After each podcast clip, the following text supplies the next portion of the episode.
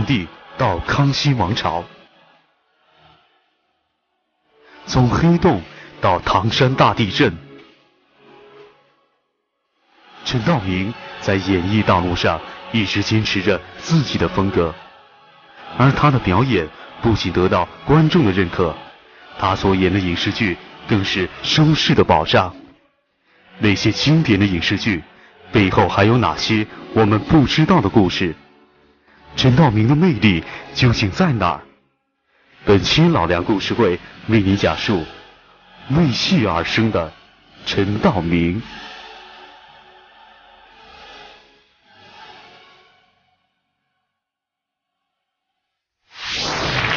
观众朋友，大家好，欢迎收看由踏浪电动车冠名赞助播出的老梁故事会，我是老梁。在中国影视圈里啊，有这么一位怪人。他论实力来讲，绝对是现在影视圈里一线的大腕儿。可是呢，你要打开娱乐新闻，什么八卦消息，你基本上看不着他的一些新闻。而且这位呢，平常有这个朋友找他说：“咱喝点酒去吧。”不去。说出席个活动吧，有出场费，不去。说咱打打篮球，打打麻将去，哎，这他去。那么这个人是谁呢？这就是大家耳熟能详的陈道明。陈道明这个脾气啊，在中国影视圈里是出了名的，就是他轻易不给谁面子。你比方说，他以前接各种各样的戏的时候，他一定先看剧本，他要认可这剧本了可以演。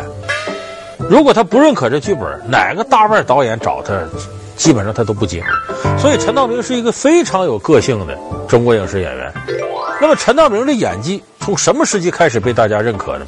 他最开始接了一个末代皇帝那个戏里边。他演青年溥仪，就宣统帝。青年溥仪从十几岁演到三十岁，接这个戏的时候啊，陈道明已经是三十岁的人了。他在那个之前吃了不少苦，从天津人艺到中央戏剧学院，就演话剧演了十几年，而且都不是重要角色，有时候演配角，跑龙套跑了多少年。所以这样的环境呢，特别练人。你看演话剧能耐，一般都比演电影能耐大，因为电影随时说可以停。话剧你登台演就跟我们电视现场直播，说你停不下来，那台词功底要求是很深的。所以陈道明演了这些年话剧之后呢，他整个的演戏的功夫一点一点基本功打得特别扎实。当时接了这个溥仪这个角色呢，他首先考虑的是呢，我把大量的资料找来，我揣摩溥仪当年是什么样心态，什么样的状态，那个时期啊，这个社会上的人和事是什么样，找来资料下功夫。甚至他极端到什么呢？到故宫去，白天买门票进去，然后在故宫里边来回溜达，找皇帝的感觉。就是我宣统帝当年在这，我什么感觉？然后一边走一边找皇帝的感觉啊！万千宠爱集于一身，大伙都得听我的。然后背台词儿，他这一背台词儿把有些游客吓坏了。这是命他干嘛呢？磨磨叨叨的这是。所以当初这个陈道明为了演好溥仪是下了功夫的。张大公，在，把剪子拿来。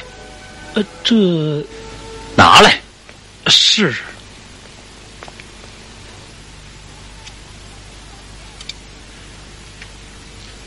皇上，皇上，身体发肤受之父母啊！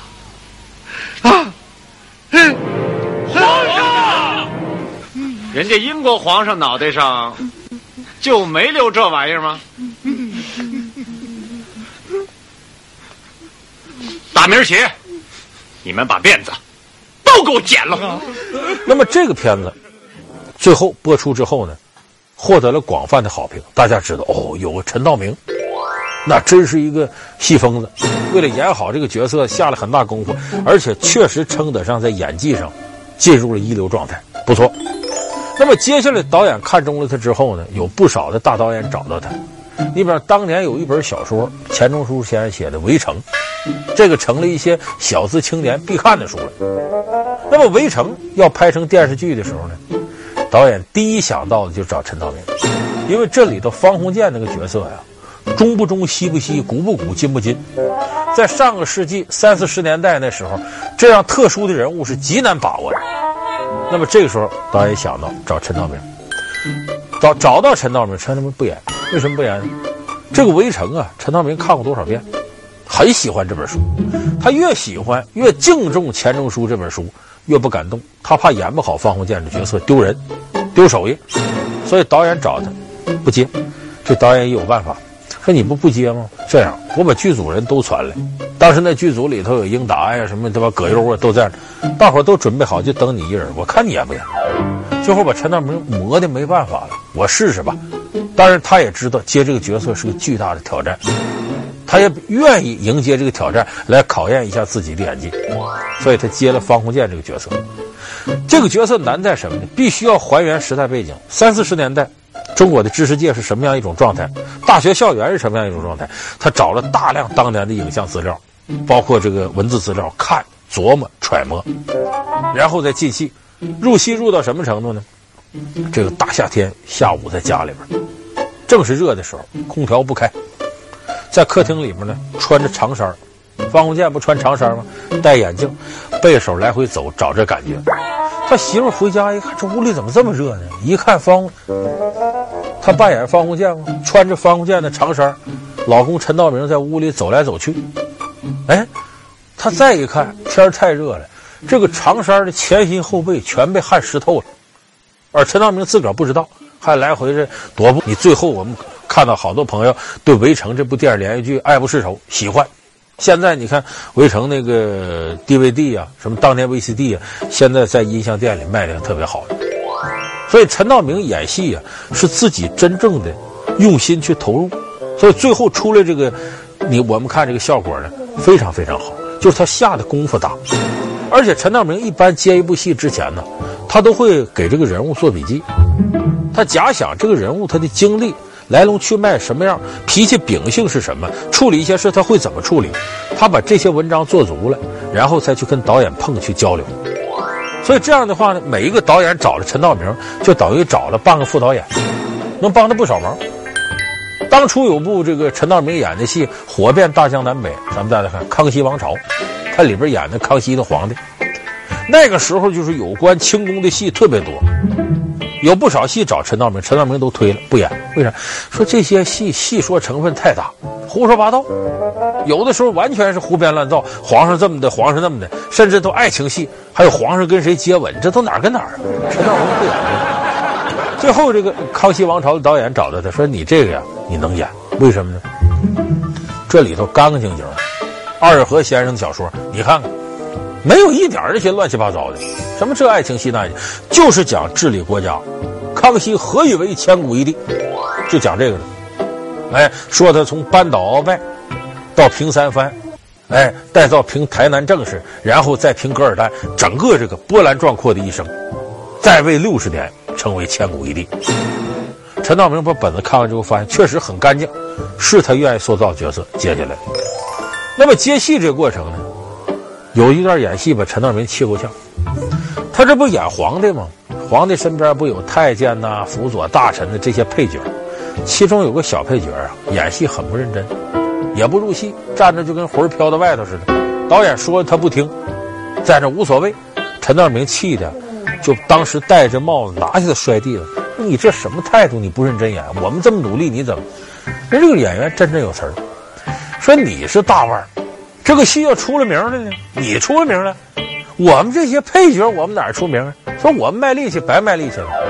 陈道明当时就在康熙大帝那语境当中，指着他鼻子就骂上了，说你知不知你这样，连个配角你都不配做？为什么你永远当不了主角？就是因为你舍不出一身力气，不愿意投入。要说当配角，谁都想当爷，谁也不愿意当孙子。可是你当爷之前，你就得当孙子，我就当了十多年孙子。陈道明把这演员给训斥一通。其实这个感觉就像什么？就像我们在《康熙大帝》里看到的无数次，这康熙大清国就烂一片。你们要是全烂了，大清各地就会揭竿而起，让咱们死无葬身之地呀！就是戏里戏外啊。这个时候，陈道明已经把自己完全融为一体了。那么，而且在这个过程当中，陈道明啊改戏，改戏，你要一般演员改戏呀、导演生气，为什么我是导演，你是导演，我让你这么演，你不这么演？陈道明改戏，一般导演都佩服。有这么一场戏，大家可能还记得，康熙很怕自己的大儿子被噶尔丹抓去，挫伤三军锐气。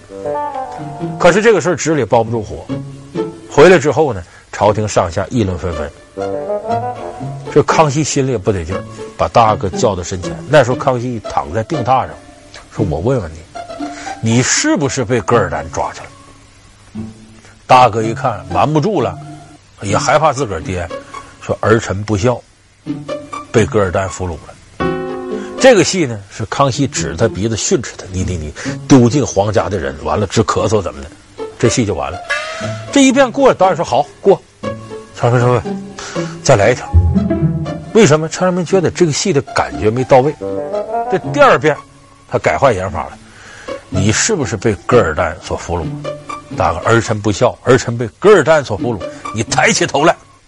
大哥一抬起头来，陈道明，啪！好好好好好，过过过，这条太精彩了，太精彩了！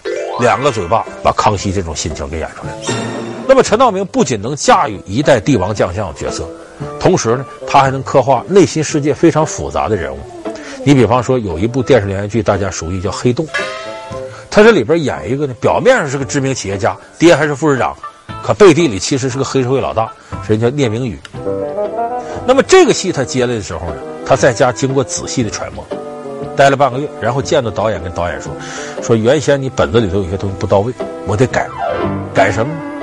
他除了改自个儿的演法以外，还给加道具。加个什么道具呢？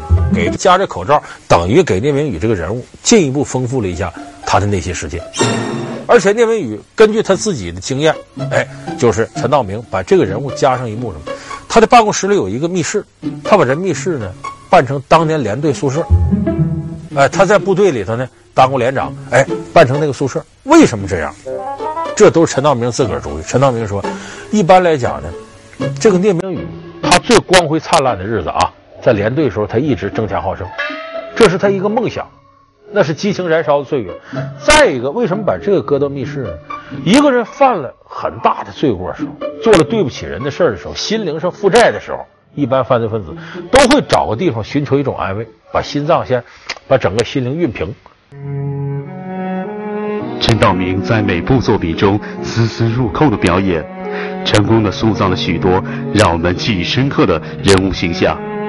然而，一向对剧本要求颇高的他，为什么会在没有剧本的情况下就答应导演冯小刚出演他的电影《唐山大地震》？而在这部电影中，陈道明还有哪些精彩的表现？广告之后为您揭晓。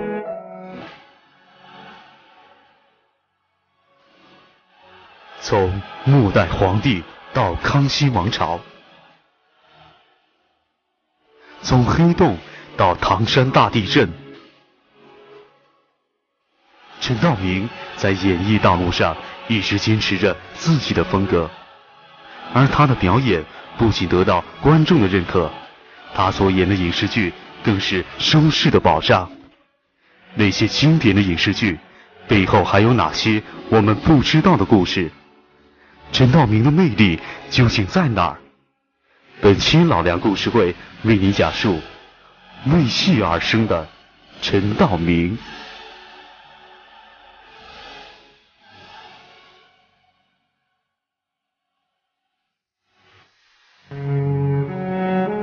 陈道明在每部作品中丝丝入扣的表演，成功的塑造了许多让我们记忆深刻的人物形象。然而，一向对剧本要求颇高的他，为什么会在没有剧本的情况下就答应导演冯小刚出演他的电影《唐山大地震》？而在这部电影中，陈道明还有哪些精彩的表现？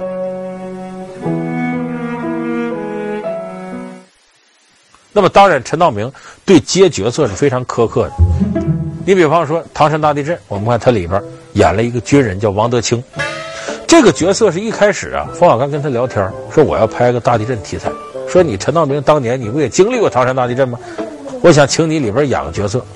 陈道明二话没说，连片酬什么都没谈，说你放心，你要拍这个，我过来肯定给你演一个角色。不演军人吗？我从小就敬佩军人，刀山火海都跑在第一线，所以陈道明在什么都没谈的情况下，就把唐山大地震这个角儿接过来。